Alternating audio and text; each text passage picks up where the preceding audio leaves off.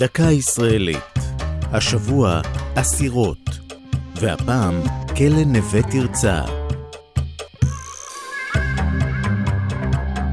כלא נווה תרצה הוא תופעה ייחודית בנוף החברתי בארץ.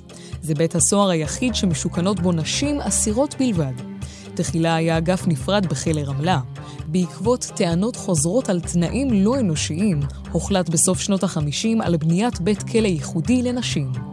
בראשית חודש נובמבר לפני 60 שנה נחינך נווה תרצה סמוך לצומת בית ליד בשרון, בניהול סוהרות שעברו הכשרה מיוחדת לשם כך. כעבור שנים ספורות הועבר אל כלא רמלה, וזה מקומו עד היום.